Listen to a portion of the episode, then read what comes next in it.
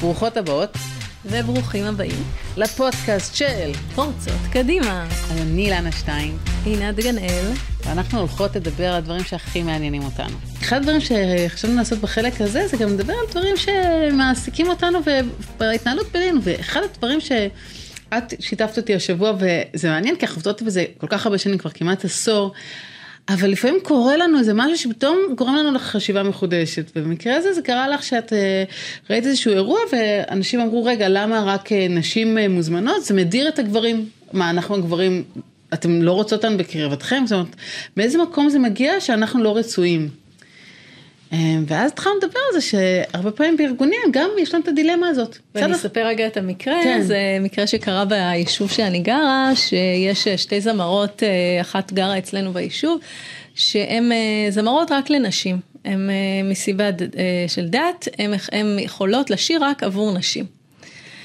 ואז הם עשו אירוע רק לנשים, אבל שזה נעשה בשטח ציבורי. זאת אומרת, זה כבר לא משהו פרטי, שזה כמובן לגיטימי לעשות ערב של נשים, ערב של גברים, וזה גם לא במסגרת יום האישה, שזה גם הרבה פעמים נותנים איזושהי לגיטימציה לעשות אירועים שהם רק לנשים, והגברים באיזשהו מקום אמרו, במיוחד על רקע המחאה המשפטית, זה כמובן קשור נורא לסביבה שבה אנחנו חיים כרגע, שהדרה של גברים במקרה הזה, במיוחד שהיא מענייני דת, אז מבחינתם זה איזושהי אמירה שהיא בעייתית ושימוש לא- לקוי בכספי ציבור של יישוב שהוא חילוני.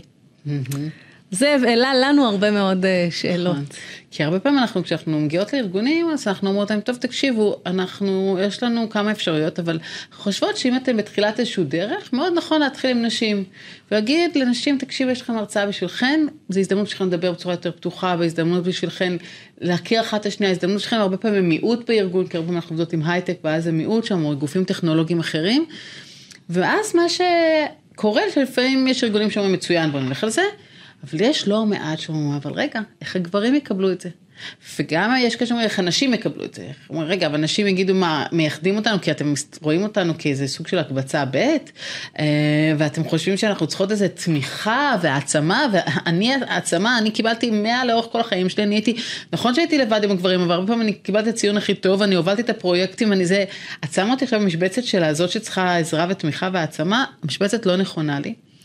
אז זה חשש אחד, וחשש אחר זה אומר, אבל גברים יגידו, רגע, רגע, קודם כל אתם עושות מקרמה, אז עוד פעם זה מוריד אותנו, ויש כאלה שאומרים, אבל אני לא מבין למה אני לא יכולת, אני דווקא פמיניסט, אני דווקא מתעניין, יש לי גם נגיד בנות, למה, למה לא יכולה להיות חלק מהשיחה? ויש כאלה שאפילו מכניסים, אחרי זה, מכניסים כמה גברים להרצאה, בלי שאנחנו יודעות שזה קרה לנו באמת אה, ממש לפני שבוע. לאחרונה. בדיוק היו לאחרונה. היו מסתננים. בדיוק, אז אנחנו... אז... והמסתננים האלה זה נובע מהקושי של אותן המארגנות, למרות שזה פורום נשים, להגיד לא לגברים, כי אז בעצם מה האמירה שאנחנו אומרות? הרי אנחנו רוצות להגיד, אנחנו רוצות גיוון מגדרי, הערך הוא לשמוע זוויות אה, שונות של אנשים ממגדרים שונים, ופתאום אנחנו עושים משהו שעושות משהו שהוא מאוד מאוד מדיר. חצי אחד מהאוכלוסייה, או במקרה הזה 70 אחוז, כי המיעוט הם נשים. נכון. זה באמת אה, דילמה. בדיוק, כי אנחנו, אתן מדברות בעד גיוון, אבל פתאום אתן אומרות, אתן עושות רק הרצאה לנשים, איפה הגיוון פה? Yeah. עכשיו, אנחנו יודעות, ואנחנו הרבה מסבירות את זה, אנחנו יודעות מה הערך. כשאנחנו מדברות על זה, שבשביל לחולל שינוי, אני יכולה כמובן להגיד, אני מצפה ש-X יעשה משהו, שהארגון יעשה, שמנהלת משאבי אנוש תעשה, שהמנהל שלי או המנהל שלי, אני יכולה לעשות את זה. או שאני יכולה לעשות מה שנקרא במחוץ פנימי, מה אני צריכה לעשות בכדי לחולל את השינוי. ולנו, אחד מהמסרים שלנו זה לנשים, תראו כמה כוח יש לכם בידיים, לא כי אתן צריכות העצמה, אלא בגלל שעד היום לא הסתכלתם על למה העבודה כפי שאנחנו מסתכלות. אם תיקחו את הכישרון שלכם, פלוס עבודה קשה, פלוס ההסתכלות שלנו, שבמקרה של זה זה ראייה יותר אסטרטגית, אז אתם תוכלו להגיע למקומות הרבה יותר, בתפיסה שלנו יותר מובילים, משפיעים, או מה שבשפה שאנחנו קוראות מהניצחון שלכם. ובא, שזה... וברמה הארגונית, ואנחנו מבינות את המורכבות, אבל ברמה הארגונית, ההבנה שכרגע נשים הם מיעוט בעולם, בטח העולם הטכנולוגי, אגב לא רק, אנחנו רואות את זה שנשים בלתי מיוצגות בתפקידים בכירים בעריכת דין, ברפואה, למרות שהם רוב באקדמיה ורוב בבעלות הרישיון או עריכת דין. אז עדיין ברמה הארגונית יש פה עניין של ליישר את המגרש. ולכן כשאת מיישרת את המגרש, אז את כן צריכה לתת אה, איזשהו כלים, או איזשהו סולמות בשפה שלנו, לנשים כדי שהמגרש יהיה מיושר. אז אנחנו פחות מסתכלות על זה, למרות שאנחנו מבינות את זה, ממקום של הדרה, אלא ממקום של ישור. וברגע שזה יהיה ישר, ואנחנו מאוד מקוות להגיע לשם, ואגב, בארגונים שאנחנו מצליחות, ביחד עם הרבה עבודה של הארגון, לא רק שלנו, לעשות איזשהו מגרש ישר, אז גם הרבה יותר קל לעשות את הסדנאות המגוונות, ושל גברים ונשים, ו... אבל צריך קודם כל, רגע, בואו ניישר אותו. ונשים בטח לא אשמות שהמגרש לא ישר. זה נכון. תלוי בהמון המון אה, דברים אחרים, אנחנו 70 שנה אה, אה, הצטרפנו לעולם העבודה נשים ואנחנו עוד לא מיוצגות, אנחנו עוד לא שם. נכון, והרבה פעמים גם כשארגון הוא כל כך עם התחושה הזאת שזה לא בסדר למדר, אנחנו גם כמובן נותנות את האופציה של כן לעשות הרצאות או סדנאות למנהלים ומנהלות מעדיפות את זה כי להם יש הרבה השפעה.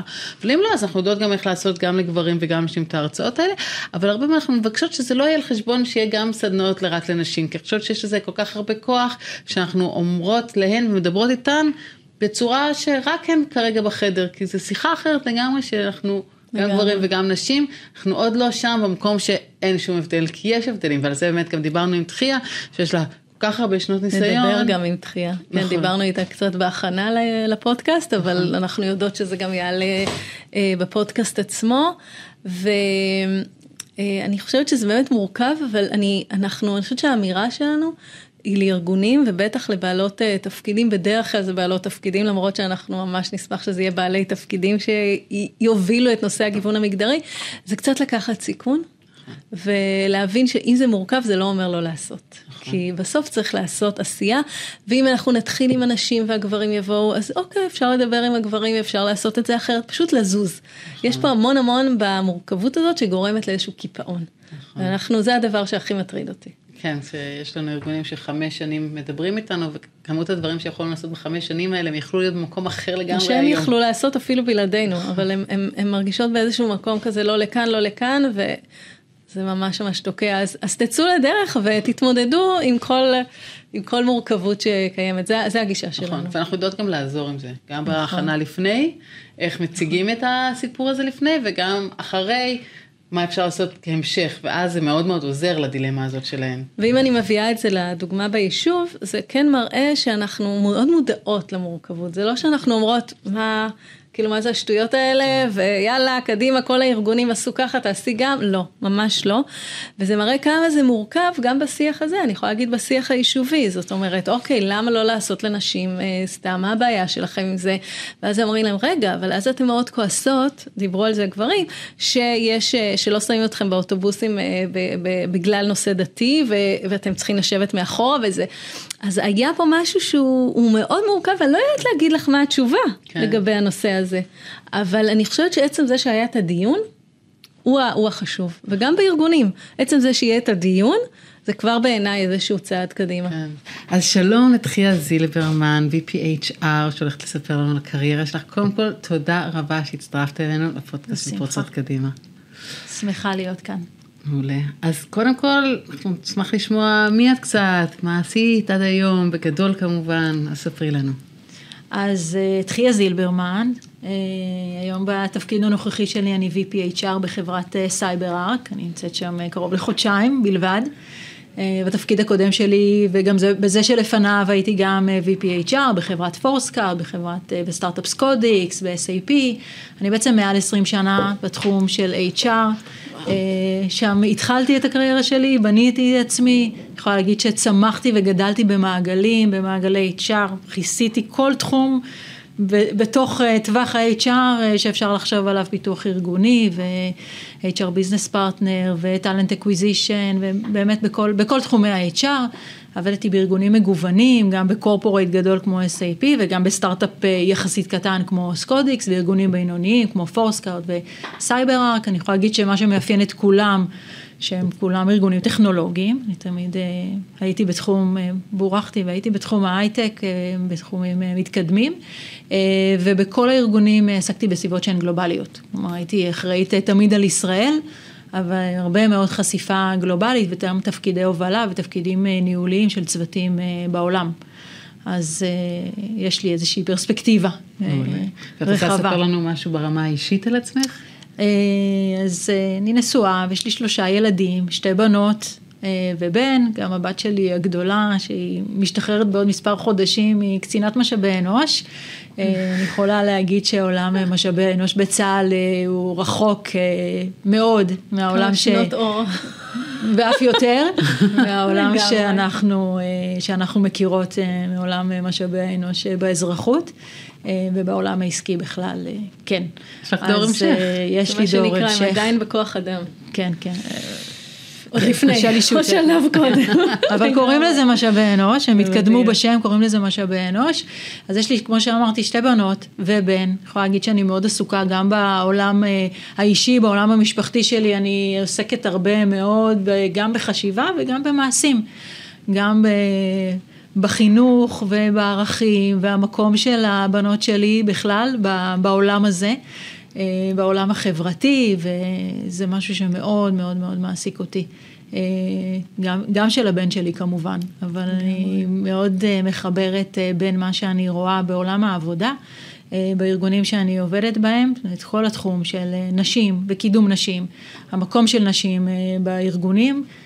מאוד מאוד קרוב לליבי, אני, מאוד מאוד חשוב לי. אנחנו גם יכולות להעיד את זה, על זה, כי אילנה, כי תחיה היא שותפה מאוד מאוד משמעותית שלנו, לדרך שבה אנחנו הולכות, ולכן גם היה לנו ממש כיף להזמין אותך לפה. תודה רבה, ואתן שותפות שלי, ובאמת עשינו דברים מאוד מאוד יפים ביחד, נוכל גם קצת להזכיר אותם ואת המשמעות שלהם, של, של דברים, של שיתופי פעולה בינינו.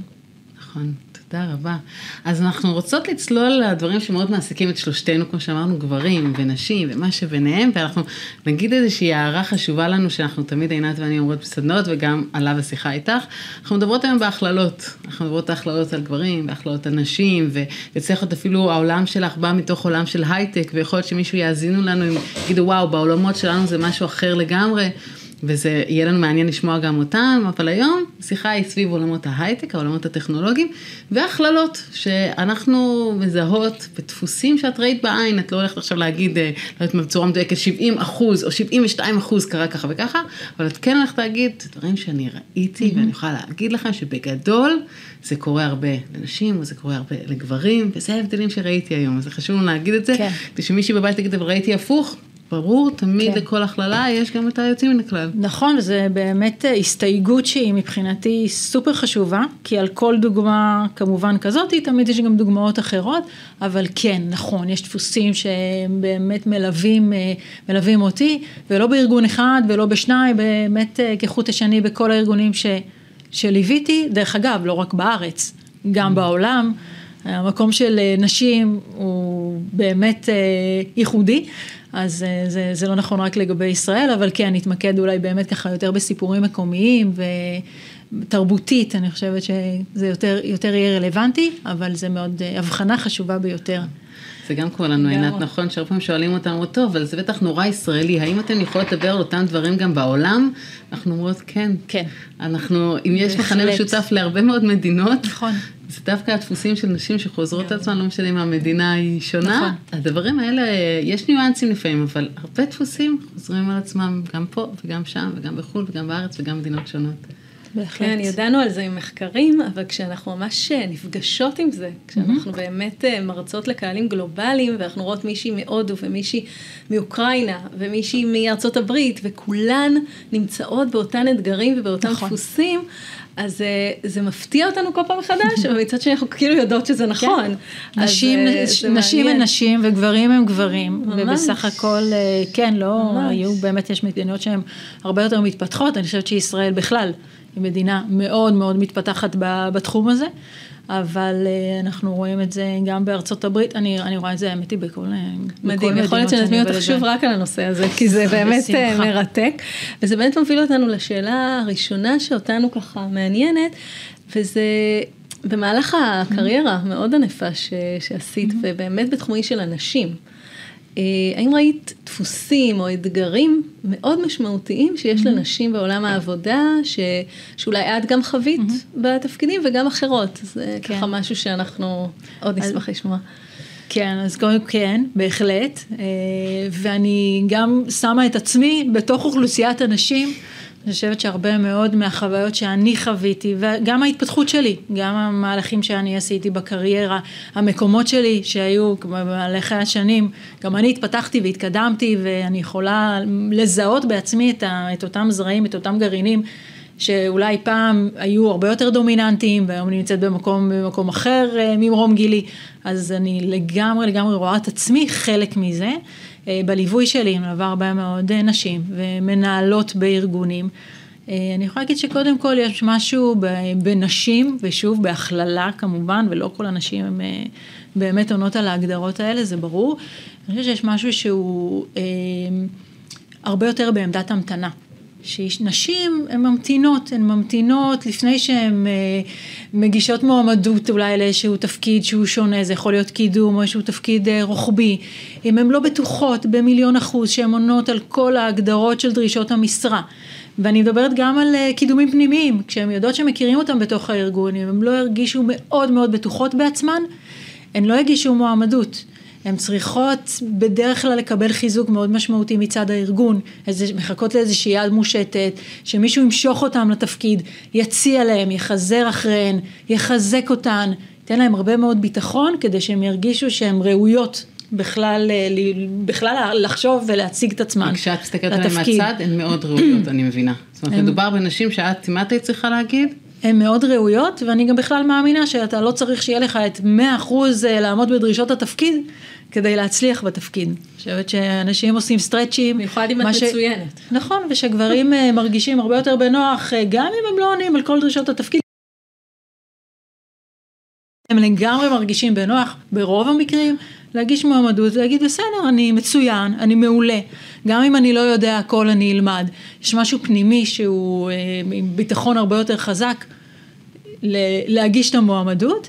אה, אני יכולה לראות את זה גם בתגובה של אחרי, אם אישה לא קיבלה את התפקיד, גם אם כבר עזרה אומץ, או לא עזרה אומץ, אבל בכל זאת מישהו דחף אותה והיא לא קיבלה את התפקיד, היא תשתבלל בתוך עצמה, היא תפעיל הרבה מאוד מנגנונים, מנגנוני הגנה ושל איזשהו בוחן פנימי, מה לא בסדר בי, מה עשיתי לא בסדר, הנה אני לא מספיק טובה, אני לא ראויה.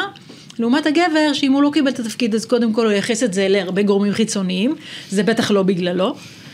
שוב בהכללה, סליחה, אה, וגם אם, נכון, כי זה באמת, אנחנו עושות פה הכללות אה, גסות, אבל גם אם הוא לא יקבל, זה ייתן לו רק יותר מוטיבציה ואמביציה להוכיח לכולם בארגון שהוא ראוי לתפקיד, ועשו פה טעות בעוול מאוד מאוד גדול וחבל, כי... כי הוא, הוא היה יכול להצליח מאוד בתפקיד הזה. אז יש איזושהי שונות שהיא מאוד מאוד גדולה בין אה, נשים לגברים גם בהתמודדות, גם בכלל בלהבין את כללי המשחק הארגוניים ולזהות הזדמנויות. אני חושבת שגברים הם באיזשהו state of mind של בוא נמצא את ההזדמנות הבאה.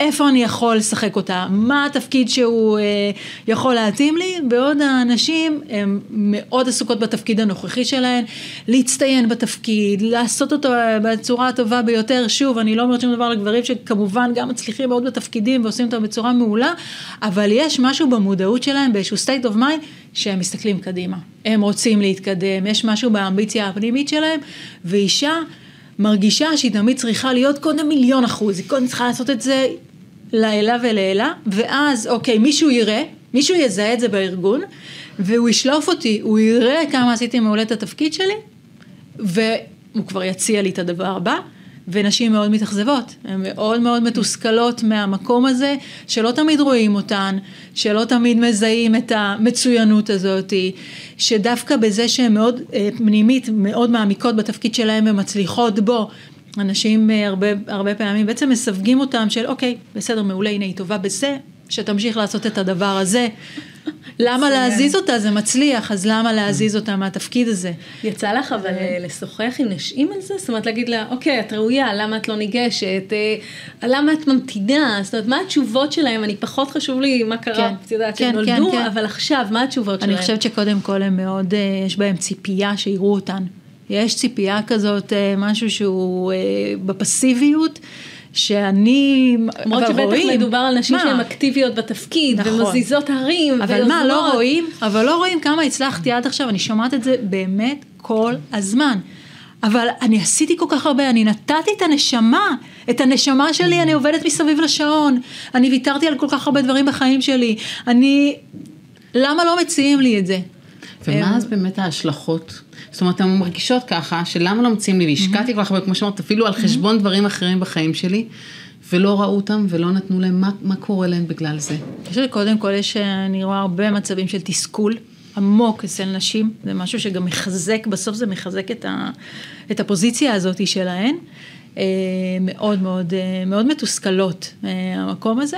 הרבה פעמים אנחנו גם רואים שנשים נתפסות מאוד אמוציונליות. Mm. כי בסופו של דבר, כשהן כבר מגיעות לשיח הזה עם המנהל שלהם או עם המנהלת שלהם, אז הן בעמדה כבר מתוסכלת, אמוציונלית, אנחנו יודעים גם מניסיון שכשנשים אמוציונליות אז הן נתפסות כיותר חלשות, סיטואציות שכשגברים אמוציונליים, אז זה בא אולי פחות בבכי, אז זה יכול לבוא יותר בעצבים ואסרטיביות, ואז הם יתפסו כמאוד אכפת להם, וכמה הם פאשונט על התפקיד, ותראו איך הם רוצים את זה, והם משחקים את המשחק הזה הארגוני, בעוד נשים בדיוק יקטלגו אותם במקום האמוציונלי, היותר חלש, הנה.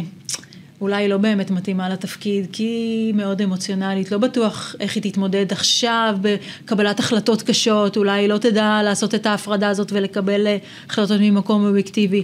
רואים את זה לאורך כל הדרך, אז אני אומרת, זה גם מול ההתמודדות שלהם והמקום שיזהו אותם, זה מייצר תסכולים. זה מייצר איזושהי אמוציונליות שהיא בסיסית בנשים. אני יכולה להגיד שבשיחות שלי יש עם נשים, אני מאוד מאוד ממליצה קודם כל דוחפת קדימה. ולזהות את ההזדמנויות האלה הארגוניות בצורה אקטיבית ולבנות את הרשת הארגונית. שיכירו אותך, שידעו מי את, אל באמת תשתבללי במקום שלך, בתפקיד שלך. סטנדאפ, שכמה שיותר אנשים ידעו מי את בארגון וכמה, כשיהיה את ההזדמנות, אז כן, יכול להיות שגם יציעו לך, אבל גם אם לא, כשתציעי את עצמך, אנשים ידעו מה הערך שלך. איך הן מגיבות לזה? זאת אומרת, יופי דחייה, בואו נעשה את זה, אני עכשיו הולכת, איך, איך, אז זה מאוד תלוי, אז זה מאוד מאוד תלוי מי, אבל אני חושבת שאנשים מאוד מחבקות את המקום הזה, את החיזוק. את החיזוק הארגוני. אז אני חושבת שיש כמוני, גם אנשי נשות משאבי אנוש, אבל גם לא רק, אני חושבת שזה תפקיד שהוא לא רק של משאבי אנוש בארגון, שזה תפקיד בכלל, גם של כל המנהלים בארגון, של ההנהלה הארגונית, להיות, לתת את המעטפת הזאת מתוך מקום של מודעות, של לדעת מה השונות בין גברים לבין נשים, יש גם הרבה גברים כאלה, בסדר? אנחנו יודעות את זה, נכון, חשוב לי להגיד, גם הרבה גברים שמחכים שיושיטו להם את היד, וזה לא אומר שהם פחות. אה, נכון, תכונה שהיא יותר רווחת אה, בקרב נשים, אני רואה פה אחריות ארגונית מאוד מאוד גדולה. אה, לתת את המעטפת, לתת את החיזוק, להבין, להבין מה עובר על אנשים, מה ה-state of mind שלהם. אפרופו סדנה שעשינו ביחד אה, בפור סקאוט, שנתנה בעצם כלים למנהלים, עשינו סדנה רק למנהלים, לתת כלים למנהלים, קודם כל שיבינו, שיבינו מה הפוזיציה של האנשים בארגון, אה, ומה הכלים של מנהלים, גברים וגם נשים, שלא תמיד, גם זה שהן נמצאות בעמדת אה, ניהול והן נשים, לא תמיד יש להן את המודעות, גם את זה חשוב לזכור. לתת לנשים את, ה, את הכלים, לעודד אותם ולחזק אותם, אני חושבת שזה אין, אין מילים באמת למשמעות שיש לזה בסופו של דבר. אחר כך במשחק הזה הארגוני, שנשים לוקחות בו חלק, אבל גם המנהלים שלהם. להבין מאיפה הן באות, להבין את המקום שלהן ולחזק אותן, לייצר להם את הסביבה הזאת הבטוחה. וזה שהן זקוקות לסביבה הבטוחה, זה לא שיש להן פחות יכולות. אז לפעמים מבלבל קצת, אה הנה אנחנו צריכים לייצר להם את הסביבה, מה אני אחראי להתפתחות שלהם, אני אחראי, אוקיי אז היא אישה, אז, אז מה?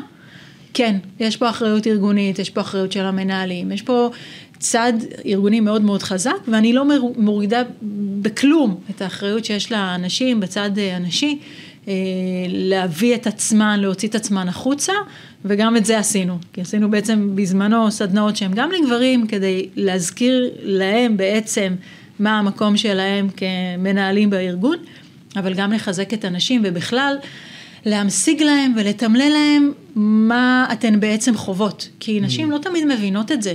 הן לא מבינות את הרגש הזה החזק, ואפרופו דיברנו על אה, אפקט המתחזה, אני אשמח, אשמח לספר על זה יותר, אבל הן לא תמיד יודעות לשים את זה במילים, ולהסביר מה הן מרגישות, קודם כל לעצמן. נכון, אז אם... ברגע שהמנהלים בארגון נותנים לזה מקום, ומחזקים אותן, נותנות, נותנים להם בעצם את הסביבה הבטוחה, וגם את הלגיטימציה לשחק את המשחק הארגוני. כאילו זה בסדר, זה משחק ארגוני, אבל זה לגיטימי שאני אהיה חלק ממנו ואני אשחק בו. אני חושבת שזה נורא מעניין מה שאת אומרת, כי לפעמים עולה השאלה של מי האחריות באמת. אם אנחנו רוצות לחולל שינוי, וגם אולי רוצים, אנחנו רוצים שיהיה יותר גיוון מגדרי ושיהיו יותר נשים שהן יממשו את עצמן בכל מיני צורות, בין אם זה בתפקיד יותר בכיר ובין אם זה בפרויקט יותר גדול, כל מיני דרכים, כל אחת והדרך שלה להיות יותר נוכחת ויותר משפיעה. אז עולה ממך שאת אומרת, יש, לי, יש פה כמה אפשרויות. אפשרות אחת שנשים, אתן לוקחות אחריות על עצמכן. ויש גם צד אחר שאומר, הנהלה, אם אתם mm-hmm. תכוונו לשם, אתם גם תשפיעו. ואז זאת אומרת, יש עוד אחד שזה פשוט מנהלים שהם לאו דווקא הנהלה הבכירה, נכון. גם לכם יש תפקיד. אז בעצם את רואה את התפקיד של כולם לעשות mm-hmm. את השינוי הזה. נכון. אני חושבת שיש פה באמת אחריות שהיא משותפת. קודם כל היא בידיים של שלנו, של אנשים. קודם כל, כי גם אם הארגון ייצר סביבה מאוד בטוחה ומאוד מאפשרת, אה, אני חושבת, דרך אגב, זה גם, גם חלק מהאחריות של הארגון, זה גם לעזור לאנשים, כאילו לתת להם את ההגה הזה בידיים ואת הסביבה הבטוחה, אבל כן, אני חושבת שיש פה איזשהו משחק, של להיות בווין ווין ווין, זה בעצם להעלות את המודעות בארגון, גם בקרב ההנהלה, ולתת למנהלים את הכלים. ולנשים, לנשים, לחזק אותם ולתת להם באמת את ה... וכמה, מי כמוכן יודע, סדנאות לנשים, אז נכון, זה לא רק ברמת הסיסמאות, אנחנו יודעות גם כמה אחרי כן נשים, אחר כך בהדים שלהם ובתעודה הארגונית, כמה זה משמעותי. ונשים אה, ממשיכות לדבר בשפה הזאת, זה פשוט פותח להם את הראש, פשוט פותח את הראש מה עוד הן יכולות לעשות ואיך הן יכולות לקדם את עצמן וכמה זה בידיים שלהן וממש ממש לא, לא כסיסמה. יכולה להגיד שבסוף, בסופו של דבר אני באמת נמצאת כמה שבועות בסייבר ארק ואני עובדת עם מנהלים בכירים מדהימים, שאני ממש שומעת את השפה, הם מדברים בשפה כזאתי וזה לא בגלל שהם צריכים לסמן וי סטטיסטית ולהגיד הנה יש לנו, אלינו את אחוז הנשים בהנהלות שלנו, זה בגלל שהם באמת מבינים שגיוון מגדרי יעלה את הערך של הארגונים שלהם, את הערך המוסף ואת ה, בעצם את מה שהם יקבלו בסופו של דבר מההנהלות שלהם, וזה באמת לא, אני, אני מרגישה שזה לא כסיסמה. מדהים. אני חושבת שארגונים שעוברים תהליכים כאלה, ומנהלים בכירים שרואים את הערך, בסוף גם מרגישים את זה למטה, מרגישים שזה לא מדהים. סיסמתי. אה, את, בואי, בוא נלך אלייך, במהלך הקריירה שלך, אה, מה האתגרים שככה את חושבת שליוו אותך, וגם באמת איך הארגון התייחס לזה? איך התמודדת מול מנהלים ומנהלות אה, שונים ושונות? כן, אז גם בזה יש, היה, היה גיוון, קיבלתי הרבה מאוד תמיכה במהלך השנים. אה, גם עם מנהלים שונים אה, שליוו אותי. אני יכולה להגיד, להעיד על עצמי, שלאורך השנים אה, תמיד היה בי משהו שקשור באמת למשהו, איזשהו בסיס חזק, רצון, שמאוד רציתי להתקדם, תמיד הייתה בי האמביציה ותמיד הייתי במודעות, כן, רציתי יותר, אבל היה בי תמיד את הפחד, את החשש הזה. שאני לא מספיק ראויה לתפקיד הבא, שהוא לא אה, תפור למידותיי, שאני לא אצליח בו. אז אני אומרת, שני הכוחות האלה תמיד, תמיד פעלו בי בצורה חזקה, לשמחתי ולמזלי, כן העזתי, וכן הגשתי מועמדויות ודחפתי את עצמי וזיהיתי הזדמנויות אה, אה, פנימיות אה, בארגון, ועשיתי גם מעברים חיצוניים, אבל תמיד עם חשש מאוד מאוד כבד. עד שלא פגשתי אתכן, לא ידעתי גם לשיים אותו ולהגיד שזה בעצם אפקט המתחזה. ואז הבנתי מה עבר עליי כל השנים כשאמרתי, אני אכנס לתפקיד, ומעניין מתי יעלו עליי, מתי יבינו שאני לא באמת ראויה לתפקיד, ואני לא באמת יכולה להצליח בו. אני יכולה להגיד שבאמת עשיתי דרך מאוד ארוכה, והרבה שנים התמודדתי עם התחושה הזאתי, והייתי צריכה לחוות עוד הצלחה ועוד הצלחה ועוד הישג ועוד הישג, כדי להגיע למקום שאני נמצאת בו היום, כשאני נכנסתי לתפקיד האחרון. אני חושבת שאולי זו פעם ראשונה שזה מאוד נחלש, המקום הזה שכל הזמן מהדהד לך בראש שאומר, את בטוחה? את בטוחה שאת יכולה? את בטוחה שתצליחי? את בטוחה שאת ראויה לתפקיד הזה? עברתי הרבה בשביל להגיע למקום השקט יותר, שבטוח. אני חושבת שנשים, כנשים, צריכות לחוות הרבה יותר אה, חוויות של הצלחה. כדי להרגיע את הקול הזה שנמצא בראש מזה. שלהן לגמרי, יותר מזה, זה לא רק חוויות של הצלחה, זה גם to own, to own it. כן. להגיד, אוקיי, אבל ההצלחה היא שלי, היא לא הצלחה שקשורה לזה שזה התפקיד היה קל, או ששם זה היה בסדר, אבל פה זה כבר משהו כן. אחר, או בכלל להבין שההצלחה היא עובדה. נכון. מה שנקרא רקורד כן. מוכח. כדי נכון. להתמודד עם זה, זה משהו שהוא נכון. מאוד מאוד קשה. אז נשים, אני חושבת, צריכות הרבה הרבה יותר מזה, צריכות הרבה יותר מה, מהחוויה הזאת, ולנכס לעצמן את ההצלחה. אוקיי, אולי באמת עשיתי כמה דברים טובים לאורך הדרך, זה שלי. אה, כן, וזה לא מזל, לא רק המזל אה, שיחק לי כאן. אה, כן, ואיזשהו, אני חושבת, ייחוס.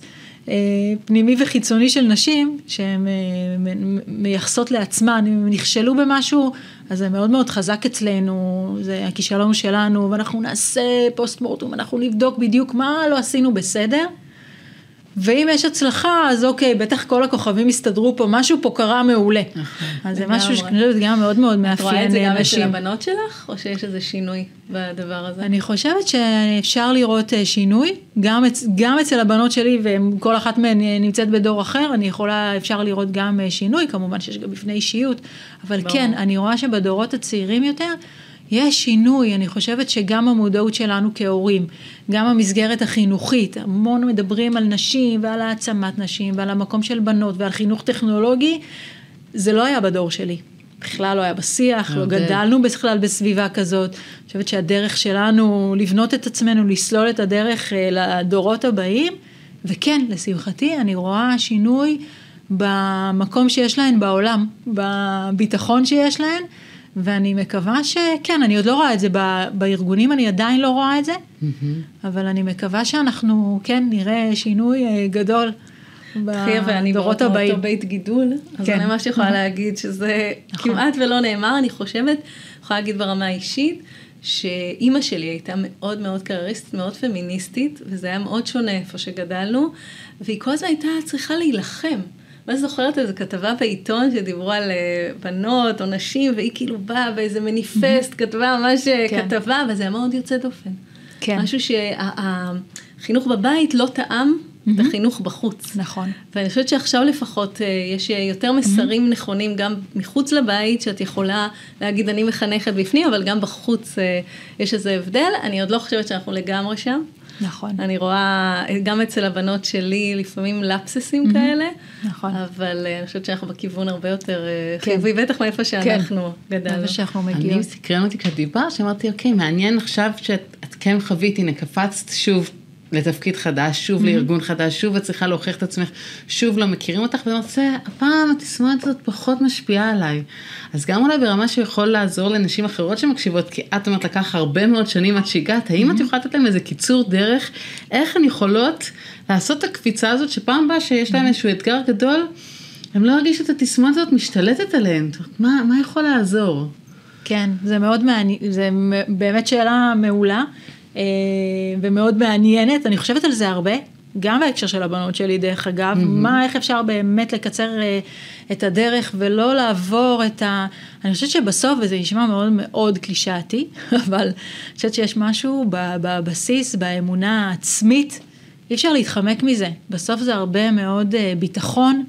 ולצלול, אבל איך אפשר להגיע לשם? לצלול, זו השאלה. אני, כי חושב... אני חושבת שאת, אני מכירה אותך באמת מגיל מאוד צעיר, לפחות אצלי mm-hmm. נתפס כתמיד מישהי מאוד מאמינה בעצמה, מאוד בטוחה, mm-hmm. אה, מוצלחת מאוד, אני יכולה להגיד את זה גם ברמה האישית, ואת מעידה על עצמך, שלמרות mm-hmm. המוצלחות הזאת, היה לך כל הזמן את הקול השני, mm-hmm. ואז השאלה איך אפשר להוריד אותו, אבל להוריד אותו כבר בשלבים mm-hmm. הרבה יותר מוקדמים בקריירה, כי כמו שאמרת כן. קודם, המחיר, התסכול mm-hmm. של ההתמודדות עם שתי הקולות כן. האלה, מאוד mm-hmm. גבוה. כן, אז אני חושבת שזה מתחבר מאוד מאוד חזק להעזה. ולא לחכות, שזה משהו שמאוד מאוד חזק גם אצלי, ואני רואה את זה אצל חברות, לצלול למים, זה בסדר, אתה לא צריך להיות מאה, זה בסדר גמור, גם שמונים זה מעולה. אנחנו נשלים את זה בדרך, וזה משהו שאני גם מעבירה הלאה לילדים, זה לא רק לבנות כמובן. זה בסדר גמור, זה בסדר גמור ללמוד תוך כדי. מעולה. אתה לא צריך להגיע באמת לאיזשהו מצב שהכל מושלם, המושלמות הזאת, mm-hmm. בשביל לקחת על עצמך דברים, זה העזה. אני חושבת שזה... מעבר להעזה, מה שאת אומרת, זה לא רק העזה, זה להחליט שאם אני אהיה 80 אחוז, זה בסדר כי אני מתחילה. Mm-hmm. ולכן אני מורידה מעצמי את הנטל של להיות, עכשיו באיזשהו מקום זה באמת בלתי אפשרי להיות 100% על ההתחלה. זה לא הגיוני, אני נכון. לומדת ארגון חדש, אני לומדת תפקיד חדש, אני לומדת את נכון. הצוות שלי. זאת אומרת, אז נכון, מי שמגיעה עם ציפייה להיות ב-100%, היא באיזשהו מקום כן. אומרת לעצמה, אני אכשל והיא צודקת, נכון. כי היא לא תוכל להיות מאה אחוז על ההתחלה, יש עקומת למידה. נכון. אז זה שאת אומרת, תגידי לעצמך מראש, את תהיי 80 אחוז, וזה בסדר גמור וזה הכי הגיוני בעולם, כבר יכול להוריד לי את הלחץ הזה. כי אני לא, כי אני פתאום הסטנדרט שאני מציבה לעצמי הוא- הוא ריאלי. וגם אם אני אמסגר את מה שאמרת, אז קודם כל כמובן, ברגע שאת פחות אומרת, אני צריכה את המאה, אז גם את פחות מתחזה. את הרבה יותר קרובה לשם. ודבר שני שאת אמרת, שאמרת לעצמך, רגע, אני כבר עשיתי את זה ואת זה ואת זה, אז אני כבר, אני כבר לא מתחזה, אני כבר יש לי את, ה, נכון. את העובדות האלה. ואולי בגילאים באמת יותר, שלבים יותר מוקדמים בקריירה זה יותר קשה. כי נכון. פחות הוכחת. אבל אני יכולה להגיד מניסיון, זה שאני רואה נשים שהן לא מודעות כמוך, ושהן לא עשו איזושהי עבודה עם עצמן, ושהן מגיעות גם למקומות שלך, של תפקידים בכירים ו-20-30 שנה בקריירה, והן עדיין אומרות לעצמנו, זה היה מזל, זה לא מספיק, זה זה, ואז תסמונת המתחזה. ממש אה, במלוא עוצמתה, דווקא בתפקידים הבכירים, כי אז הדלתא היא גם מאוד, וההוכחה היא מאוד יותר משמעותית, ולכן אני חושבת שמה שאת עשית, זה שילוב של השניים, כן. זה... זה מתחבר. לעוד משהו שאני חושבת עליו, למקום המאוד אותנטי. המקום המאוד אותנטי שלך עם עצמך, קודם כל. להסתכל לעצמך בעיניים קודם כל, ולהיות אמיתי עם עצמך, וגם כלפי הסביבה. זה חלק מהביטחון, זה בסדר גם להגיד, אני לא 100, אני 80, אבל אני, אני אהיה 100. להיות אותנטי, זה משהו שהוא גם נתפס בהרבה סביבות, גם סביבות ארגוניות, הוא נתפס כחולשה, כשזה מגיע מכיוון של נשים. כי אמרת קודם ו- שהרבה פעמים נשים, אני יודעת, אמוציונליות, נכון. או איזשהו משהו שהן מאוד אותנטי, נגיד אני מאוד, אה, נכון. יש לי תשוקה למשהו ואני אביע את זה באיזושהי צורה, אבל שהן אומרות, רגע, אולי זה לא עובד לי האותנטיות הזאת, אולי זה לא מה שיקדם אותי, אז איך את... אה, נכון, ואני מחזקת נשים מאוד, בהרבה שיחות שיש לי באמת בליווי של נשים בארגונים, כן לשמור על האותנטיות שלהם, וכן לשמור על התכונות הנשיות שלהם, וכן לחזק את ה... זה הערך המוסף וזה מה שהן מביאות לשולחן. ברור שיש גם איזונים, וברור שאם יש מישהי שנכון, היא אמוציונלית, והיא מאוד uh, בקלות מגיעה למקומות של uh, היותר uh, רגשיים, אז כן, שיש גם מקום תמיד להם לעשות איזושהי עבודה מאזנת, כן, כי חשוב איך מסתכלים עלינו מבחוץ, אבל לא הייתי מוותרת על המקום האותנטי, ולהפך, אני מאוד ממליצה לאנשים לא לאמץ דווקא את התכונות, כמו שאנחנו, מה שאנחנו קוראים להם התכונות הגבריות, ודפוסים גבריים, דווקא לא, דווקא כן לשמור על ההתנהגות ועל הדפוסים ה, שאנחנו קוראים להם אנשים, ועל האינטליגנציה הרגשית, שמאוד מאפיינת נשים, מה לעשות, נכון, יש גם גברים כאלה, אבל כן, מאפיינת נשים, לשמור על זה, כי זה בסוף ברמה הכי הכי אותנטית, מה שמייחד אותנו, במה שמייחד, אה, אני גם זיהיתי את זה גם בעצמי, אני חושבת שבסוף אנשים מאוד העריכו, וגם היום מעריכים דווקא את האותנטיות שלי, ואת זה שאני, מי שאני, אני לא מנסה להיות מה שאני לא, לא לוקחת תכונות דווקא אה, משאילה מעולמות אחרים, ואני חושבת שזה בסוף אה, סוד הקסם. וזה מזכיר לי, עבדתי עם מנהלת מאוד מאוד בכירה, סופר שדה ומוכשרת, שכן רצתה איזשהו תפקיד יותר בכיר. אה, בסופו של דבר, לא קיבלה את התפקיד הזה, הייתה מאוד אמוציונלית ונתפסה כמאוד מאוד אה, אמוציונלית. בסוף גבר אה, קיבל את התפקיד, היא בחרה לעזוב את הארגון, היא עברה לארגון אחר והיא מאוד מצליחה בו, הפסד מאוד מאוד גדול של, ה, של הארגון שעבדתי בו. התכונות שלה, שהן בסופו של דבר היו תכונות באמת נשיות, עם אינטליגנציה רגשית מאוד מאוד מאוד גבוהה, נתפסו כחולשה. נתפס במקום של חולשה, אמרו לה תצאי תרגעי, אולי תרגעי קודם בחוץ ותחזרי. אני זאת שגבר צועק ונלחם, אה, לא אומרים לו תצא, תירגע. אבל לא רק זה, נכון, מה נכון. שקרה זה שהיא באמת יצאה. יצאה נכון, מהארגון, יצאה. וארגון אחר קיבל אותה בזרועות נכון. פתוחות כפי שהיא, נכון והרוויח. כמו שאת אומרת את השילוב הזה, כי הצד השני של המטבע שלה אמוציונלית זה גם יכולת לראות רגשות של אחרים, יכולת לראות, להבין את הצוות שלה יותר נכון. טוב, אולי לרתום אנשים, אולי לנתח לקוחות. סיטואציות שמישהו אחר לא, לא יכול. וזה, וזה מדהים, ו, והיא בחרה לעזוב ממש את הארגון, ויש כאלה שבוחרות לעזוב את זה. נכון. מה. שאת אומרת, את האותנטיות ואת נכון. הזה, ולהגיד, אוקיי, זה לא עובד לי, אני נכון. צריכה משהו אחר. נכון, בסוף אני חושבת שזה איזשהו בלנס פנימי שיש, כמו שאמרתי, בין האמביציה שיש לך והמוטיבציה ומה אתה, לאן אתה רוצה להגיע וכמה אתה, אתה לא רוצה, מוכן לוותר על עצמך, את לא רוצה לוותר על עצמך, כמה זה חשוב לך לשמור על האותנטיות הזאת, לבין, אוקיי, אני הבנתי את הרמז, אני אשים בצד רגע את האמביציה ואת המוטיבציה שלי, זה קורה להרבה נשים, זה קורה גם לגברים, תמיד אה, צריך לזכור גם את זה, ואני אאמץ דפוסים אחרים, ואני מוותר על עצמי, ואני חושבת שזה לגמרי. בסוף, זה הדבר אולי ה- הדבר קשה. החשוב, כאילו ש... ואז חוזרות לתסכול וגם להפסד של הארגון. בדיוק, להפסדים, כי בסוף, בזה הארגון מוותר על הגיוון. לגמרי. וגם כשדיברת על הכללות, ואני חושבת שככה משהו שעולה הרבה, זה שיש נשים שיכול להיות שאין להם את הצד הזה, יש להם את הצד שיותר גברי, לא יודעת, שנחשב יותר גברי, של פחות אינטליגנציה נכון. ואז הן הרבה פעמים נשפטות על זה שאין להם את הצד הזה. זאת אומרת, אם את אישה, אנחנו מצפות ממך אה, שתהיי מכילה ורגישה וקשובה, ואת פתאום לא. נכון. ואז הן גם אומרות, רגע, משהו לא, לא בסדר, לא כן. עובד. זאת אומרת, אנחנו באיזשהו מקום נמצאות, כמו שאת אומרת, באיזשהו, מה- כל הזמן לכאן ולכאן, ומה אני מחליטה ומה אני עושה, ואז נורא קשה להביא את עצמי במאה אחוז שלי. נכון. בהכי טוב שלי. נכון. ואני חושבת שדווקא יש פה הרבה מאוד מקום לעבודה, גם בסדנאות ובעבודה שהיא יותר אישית, כלומר בסדנאות שעוסקות במגדר, עבודה אישית בתוך הארגון, יש בזה משהו מאוד מאוד חשוב, למצוא את האיזונים.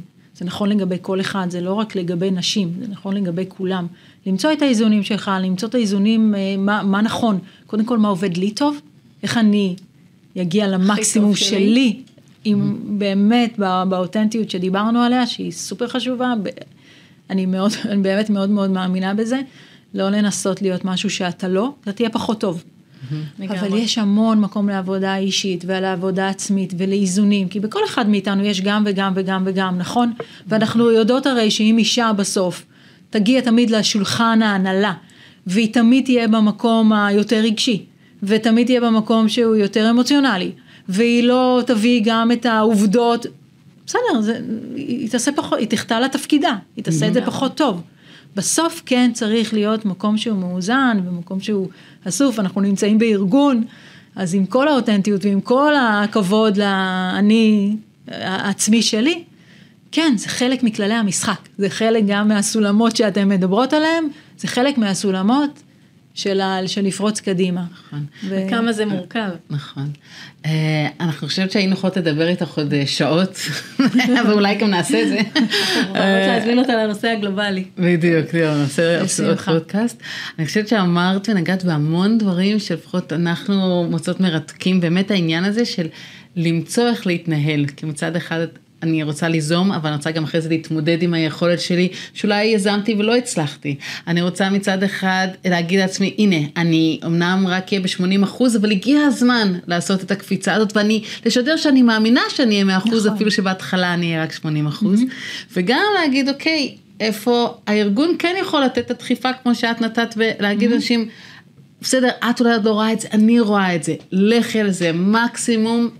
נכון. את- יהיו לך רווחים מסוימים גם מה, מהדבר הזה, אפילו אם לא תקבלי את התפקיד, אנחנו תמיד אומרות, נכון. אז ידעו שאת רוצה, יבינו שאת רצינית, זאת אומרת, יש עוד רווחים נכון. גם מכביכול כישלון.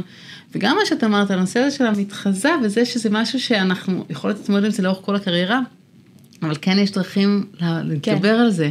ועוד דבר שאמרתי, למצוא את היכולת הזאת להבין, אוקיי, רגע, יש לי את החוזקות שאני לא אוותר עליהן, אבל גם מה נכון לי. ואיך נכון לעשות את זה, אבל עדיין להרגיש שאני אותנטית. אז כל כך הרבה דברים עלו פה, כן. אה, ואני חושבת שזה, בטח יש עוד, עוד כמה, אבל אני חושבת שזה נורא נורא מעניין איך בשיחה כזאת קצרה אנחנו יכולות כבר לגעת בכל כך הרבה דברים שאולי נשים אחרות, ואולי גם גברים שיאזינו, זה יהיה להם מעניין לשמוע שהם לא חשבו על זה, על כי הם פשוט הלכו נגיד והציעו את עצמם לתפקיד והתקבלו או לא התקבלו, וכמו שאמרת, חלק אמרו לא התקבלתי, בסדר, יש לי מוטיבציה, חלק אמרו לא התקבלתי, הם לא הבינו מה הם הפסידו, וכל מיני, והם לא חשבו בכלל על זה שאולי אצלנו כל העולם הזה יותר מורכב במחשבות אחרות נכון. לגמרי. נכון. גברים פה באמת יש להם גם, אה, גם תפקיד ארגוני, גם תפקיד בארגון, זה נכון, אבל בסוף כל הדברים האלה חלים גם עליהם. אה, אמרתי את זה כמה פעמים, זה מאוד מאוד מאוד רלוונטי גם לגברים וגם לנשים. אני חושבת שכמו שמייחסים אה, תכונות גבריות לנשים, מייחסים תכונות נשיות לגברים, כי בסוף כולנו בני אדם וכולנו יש באמת המורכבות שלנו, אני חושבת שבעיקר מודעות, מודעות, מודעות, זה הדבר הכי הכי חשוב אה, ממש, בארגונים. אני ממש, אני זוכרת גם שסיפרת לנו שאחרי סדנה שעשינו אה, למנהלים ומנהלות, אז מה שהיה מעניין זה שחלק פשוט אמרו, לא חשבתי על זה עד עכשיו, נכון. לא ראיתי את זה, או היו אפילו בשוק. נכון. זה, זה קיים, נכון. אז המון המון בנושא נכון. של המודעות עוד לפני ההתנהגות. נכון, נכון, נכון, שהם באמת לא מבינים אה, הרבה מאוד מההתנהלויות או ההתנהגויות, והם מייחסים את זה לדברים אחרים, עושים. אה, עוול כפול, כי בסוף חושבים שאו שהאישה היא פחות, אולי אין לה מוטיבציה, היא לא מעוניינת, אין לה יכולות, כן, אז אה, קודם כל המודעות. ואני חושבת שכאן, בעינינו לפחות, לכן אמרנו שאת שותפה שלנו לדרך, מהמון המון סיבות, אבל אנחנו רואות גם משאבי אנוש וגם בעלות תפקידים אחרים. אם אישה היא מודעת ויש לה השפעה בארגון, היא יכולה לייצר שינוי mm-hmm. במובן הזה שאת יכולה להראות מראה גם לנשים וגם לגברים נכון. המנהלים והמנהלות, ולכן אני חושבת שזה צומת שיש לך כל כך הרבה mm-hmm. השפעה במובן הזה. כן, יש תפקיד. אז uh, תודה רבה, תחייה תודה תודה רבה רבה. נהניתי מאוד. גם לנו. תודה רבה לכן על ההזדמנות. אוקיי, איזה מעניין היה לנו עם תחייה. אה, קודם כל אנחנו מכירות אותה ומחבבות אותה גם ברמה האישית. את בכלל את מכירה אותה עוד מימי התיכון. ברמה האישית, אה, אה, תחייה מאז שעבדנו ב- בארגון שבו היא עבדה, בפורסקאוט, אז גם נוצר קשר מקצועי חברי, ואני חושבת שזה, ה- אני חושבת, אני לא יודעת איך תחייה בעבודות אחרות, אבל אני בטוחה שככה. יש בה משהו, ואתם תשמעו את זה גם בפודקאסט, שמצד אחד מאוד מקצוענית, תקתקנית, הולכת למשימה, חדורת מטרה, מאוד כזה, בצד הנוקשה של המקום, מצד שני יש בה משהו כל כך רך ו... ואישי ואותנטי, ו... ולכן אני כל כך מתרגשת להיות שותפה שלה, וזה שהיא גם פה. נכון. אני חושבת שעלו שהייתה המון, פה. נכון, ועלו המון דברים במה שהיא אמרה, שזה היה, נגעה בהמון דברים שכל אחד הם יכולנו לפתוח. ו, וכמו שאני מקווה שקורה גם למאזינות ולמאזינים בבית, שכזה אומרים, אוקיי, מתי זה, איפה זה פוגש אותי, מתי זה קרה לי.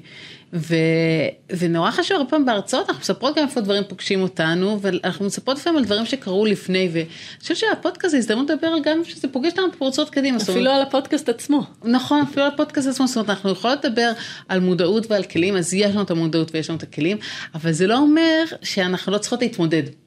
אנחנו צריכות להתמודד ואנחנו צריכות להזכיר לעצמנו, וזה היופי שכן יש לנו את כל הניסיון של פורסות קדימה, ולהגיד אוקיי, וגם תחייה דיברה על זה. עכשיו יש לזה שם, אנחנו יודעות מה, הפגע, מה קרה לנו עכשיו, ועכשיו אנחנו גם יודעות איך להתמודד. מה שקרה לנו לפני פורסות קדימה, שאנחנו פחות ידענו גם את השמות של זה, וגם יותר חשבנו, כמו הרבה נשים בבית, שזה שלי, האופי שלי. הקושי שלי, קוש... האתגר שלי, זה משהו שתלוי באופי שלי. בדיוק. אז אחד הדברים שדיברה על זה זה התסמונת המתחזה, שזה פגש גם אותה ורק לאחרונה התמוד, אה, בעצם זה הרגיש שפחות מנהל אותה. וגם אנחנו מכירות את תסמונת המתחזה, קראנו עליה, דיברנו עליה עם מאות נשים, כל אחת סיפרה לנו איך זה בא לידי ביטוי אצלה, הרבה פעמים זה מאוד דומה, יש כאלה שיש להם ניואנסים קצת אחרים. אבל אני כן יכולה לספר ש, שגם אנחנו בתוך פורצות קדימה, שאנחנו כבר היינו בעסק כמה שנים, כבר ידענו וקיבלנו המון פידבקים חיוביים. זה לא אומר שלא יכול לקרות לנו, ואני ממש זוכרת איזה יום שהלכנו לפגישה, אה, וזה היה כמובן איזה משרד הייטק כזה, ואולמות מאוד יפים, וחדר ישיבות מאוד יפה. וממש היינו שם ברגעים שאנחנו צועדות לקראת אותו חדר ישיבות, אמרנו, אבל רגע, אנחנו קצת מתחזות. כי אנחנו הולכות לספר להם איזושהי סדנה, שאנחנו מאוד מאמינות בה, כי השקענו עכשיו ובנינו אותה ותכננו אותה וחשבנו עליה, ואנחנו חושבות שהיא מאוד תצליח, אבל עוד לא ניסינו אותה. אנחנו לא יכולות לדעת בוודאות, אנחנו יכולות לדעת שבעבר, כל פעם שעשינו איזה סדנה חדשה, הרצאה חדשה, היה מאוד טובה, הרבה פעמים מקצה שיפורים טבעי, כמו שתחייה אמרה, היינו נגיד על 80 אחוז, אולי אפילו 90 אחוז, ולא 100. אחרי זה שיפרנו ל-100. איך אנחנו עכשיו מציעות להם מה שאנחנו לא יודעות אפילו שזה יהיה 80 אחוז, אנחנו לא יודעות בוודאות, אין לנו, אף אחד נתן את הוודאות הזאת, ולהגיד להם, כן, תלכו על הסדנה הזאת, זה הכי נכון לכם, זה הכי מתאים. כי אין לנו את הוודאות הזאת. ואני חושבת שכאן אה, יש סיבה שאנחנו שותפות, ואני חושבת שזה משהו שמאוד עוזר, גם לגברים, אבל בטח לנשים. וזה המקום הזה שאחת אומרת לשנייה, רגע, את זוכרת את תסמונת המתחזה? אנחנו ממש מזכירות אחת לשנייה, חוזרות על השם, תסמונת המושלמת, תסמונת המתחזה, ואז אנחנו אומרות, רגע, זה, עשינו את הסדנה הזאת פעם ראשונה, סדנה אחרת. פעם ראשונה מאוד חששנו, אמרנו, וואלה, אנחנו לא רוצות להיות מתחזות, זה יצא מצוין. עשינו את הדבר ההוא וההוא, יש לנו המון הישגים, אנחנו בעצמנו, זה המומחיות שלנו, המומחיות שלנו זה הדרכה, המומחיות שלנו להנגיש חומרים, לפתח, נושא של גיוון מגדרי זה נושא שאנחנו קמות באמצע הלילה ונושמות. זאת אומרת, יש לנו את כל העובדות שאומרות, זה שלכן, אבל לפעמים משהו בהדהוד הזה, שלי ושלך, הוא יוצר המון כוח. ולכן אנחנו קוראות לזה בנות ברית באגה שלנו, בשפה שלנו של המשחק, ויש, והרבה נשים אומרות שברגע שהן מאמצות את זה, את השותפה, את ה... את הבנות ברית, איזושהי קבוצה, איזשהו פורום, זה מאוד עוזר להם כי הם אלה שמזכירות, רגע, בפיץ' הקודם שעשית, או בכנס הקודם שהלכת, או שנגשת לתפקיד ההוא וההוא, היית מצוינת. הצלחת, יש לך מלא עובדות שתומכות בהצלחה שלך ונותן המון ואני חושבת שזה המתנה שלנו, אני חושבת שזו גם הסיבה, לפחות אני יכולה להגיד שאני אמרתי, אני כיועצת ארגונית הרבה מאוד שנים עבדתי לבד וזה היה לי מאוד קשה. ו, והרבה פעמים אני, אני לא אומרת שאין נשים שזה יותר קל להם לעבוד לבד, אבל הרבה גברים אמרו לי, יועצים ארגוניים, לי קל לעבוד לבד. וחשבתי למה לי זה כל כך אה, היה לי קשה. ואחד הדברים זה בדיוק זה. זה שכשאני חושבת שרגע זה לא מושלם, לא מתחזה, אז אילנה אומרת, את כן, את שם, אנחנו שם. אז זה משהו שנותן המון כוח, וזה כאילו איזשהו סולם בשפה שלנו, או טיפ ראשון שאני ממש ממליצה להרבה נשים אה, לעשות, והן יכולות לעשות כבר מחר בבוקר, הן לא צריכות אה, הרבה בשביל זה. וזה קורה לנו גם לפעמים אחרי הרצאות, שמישהי כל כך מתלהבת מהדברים שאנחנו אומרות, אפילו למשל על תסמונת המתחזה, שאחרי זה שהיא רואה את זה אצל אחרות, אז היא אומרת, לא, לא, עכשיו, מה שאת חווה עכשיו, תסמונת המתחזה, את חייבת להגיש את עצמך לפרויקט הזה, או את חייבת לבקש לעבוד מול הלקוח או הופכות להיות בנות ברית, אנחנו גם מזמינות אותן לעשות את זה, ואז אחרי זה שהן פוגשות אותנו שוב ומספרות את זה, זה ממש הרגשה שמעבר ל... למעגל שהגיע אלינו, יש לנו אדוות לעוד ועוד מעגלים, ואני חושבת שזה ממש ממש מרגש, ואני חושבת שאפרופו מה שדיברת על שותפות, אז לפעמים גם כשאנחנו נמצאות ספציפית באיזושהי הרצאה או סדנה, זה מאוד נוח שיש לנו אחת השנייה להגיד, רגע, איך את חווית את זה? הן היו מאוד שקטות, אבל האם זה היה שקט של לא מעניין אותי, או שקט של רגע אני מאבדת ומעכלת וזה מעניין אותי, כי אפשר לפרש כל דבר בכל מיני דרכים, אז אם שתינו מגיעות אותה פרשנות, אז יש לנו יותר ביטחון שאכן זו הפרשנות הנכונה של המציאות, ואם אנחנו לבד, אז אין לנו דרך לדעת, אנחנו לבד שם מולן, ו... וזהו, והולכות הביתה ונשארות לפעמים התהייה הזאת. לגמרי, זה מאוד עוזר נכון. ותחיה דיברה עוד על המון דברים שאנחנו לא נפרט אה. עכשיו, אבל אני כן אתן להם מסגור, למשל היא דיברה על נושא של חבל דק, להחליט האם אני הולכת עם החוזקות שלי שאולי פחות מוערכות, כמנהלת או, כ, או כאישה קרייריסטית ונחושה, לעומת זאת האם אני מאמצת חוזקות שהן פחות, הן זרות לי, וזה משהו שאנחנו נדבר עליו גם בעוד פרקים, אז אנחנו לא, ואני שמה את זה כמסגור. תחיה דיברה גם על הנושא של האחריות. זאת אומרת, אה, גם שאלת אותה על זה, אבל זה גם משהו שעלה תוך כדי השיחה, של איפה לשים את האחריות, או איפה ההשפעה הכי גדולה, האם לעבוד עם אנשים, אם לעבוד עם המנהלים והמנהלות, ואני חושבת שהיא דיברה על זה מאוד מעניין, והעלו פה עוד המון נושאים שאנחנו כמובן, אה, אה, אנחנו ניתקל בהם לא מעט, וזה נושאים שגם אותנו כל הזמן אה, ככה עולות, עולים לנו, ואנחנו אה, אה, מתלבטות לגביהן, ואנחנו נותנות את הדרך אה, שלנו. זאת אומרת, פרצות קדימה, אמרתי קודם, אנחנו לא דוגמטיות, אבל אנחנו כן נותנות דרך. נכון. כן נותנות אה, אה, סולמות מאוד ברורים, אנחנו כן מגדירות בצורה מאוד ברורה את האתגרים, ובצורה הזאת אנחנו חושבות שכל אחת יכולה לקחת ולהביא את המקסימום שלה, זה, זה הגישה שלנו. ואז ההזמנה שלנו מהפרק הזה, זה שכל אחת תחשוב מה מהדברים של תחייה היא זיהתה בעצמה. ומה מההמלצות שלה יכולה לממש, זאת אומרת, האם היא זיהתה בעצמה באמת שהיא לא מחפשת הזדמנויות, אלא מצפה שההזדמנויות שידפקו לה בדלת ויגידו, את עכשיו צריכה ככה וככה, האם היא לא עושה את זה בגלל שהיא מפחדת שאחר כך בתחושת הכישלון שלה היא תשתבלל כמו שהיא תיארה, האם מישהי כן לוקחת, עושה מחפשת הזדמנויות, אבל כשהיא מגיעה להזדמנות היא מבינה שלא הכירו אותה מספיק. ואז כמו שתחילה אמרה, צריך להשקיע בקשרים ברשת. שלך וברשת שלך. מה מתוך כל הדברים הכי רלוונטיים אלייך, ואם אתה גבר שמאזין לנו, אז מה מתוך כל זה היה לך הכי חדש, ואיך אתה יכול לתרגם את זה לזה שאתה גם אתה בן ברית. שגם אתה למעשה אולי אתה מנהל ואתה פתאום מבין שהעובדת שלך לא חסרת ביטחון אלא שהיא ציפתה שאם אתה מעריך אותה אתה תבוא ותיתן לה את ההזדמנות. לא כי חשבה שהיא לא ראויה אלא חשבה ש... הראויות שלה כל כך ברורה מאליה, זה שאתה צריך לבוא ולתת. אז כמובן שנשמח אם תכתבו לנו, האם אה, אתם הולכות ליישם משהו מהדבר הזה, אה, האם היה פה משהו שדיבר אליכם במיוחד, שזיהיתם אצלכם, ואולי גם משהו שכבר לאורך הדרך, גם אתם הצלחתם כמו תחייה להתגבר, אפילו לא היה לכם את השם של הדבר, אבל כבר כן זיהיתם שעם הזמן משהו בהתנהלות המקצועית שלכם השתנה, כי כבר צברתם לכם מספיק כל מיני הישגים, למשל במקרה של תסמונת מתחזה או כל דבר אחר. אז תודה שוב אה, לתחייה, ואנחנו מצפים. מצפות uh, לשמוע מכן, וגם uh, את הפרק הבא. נכון. ביי. ביי.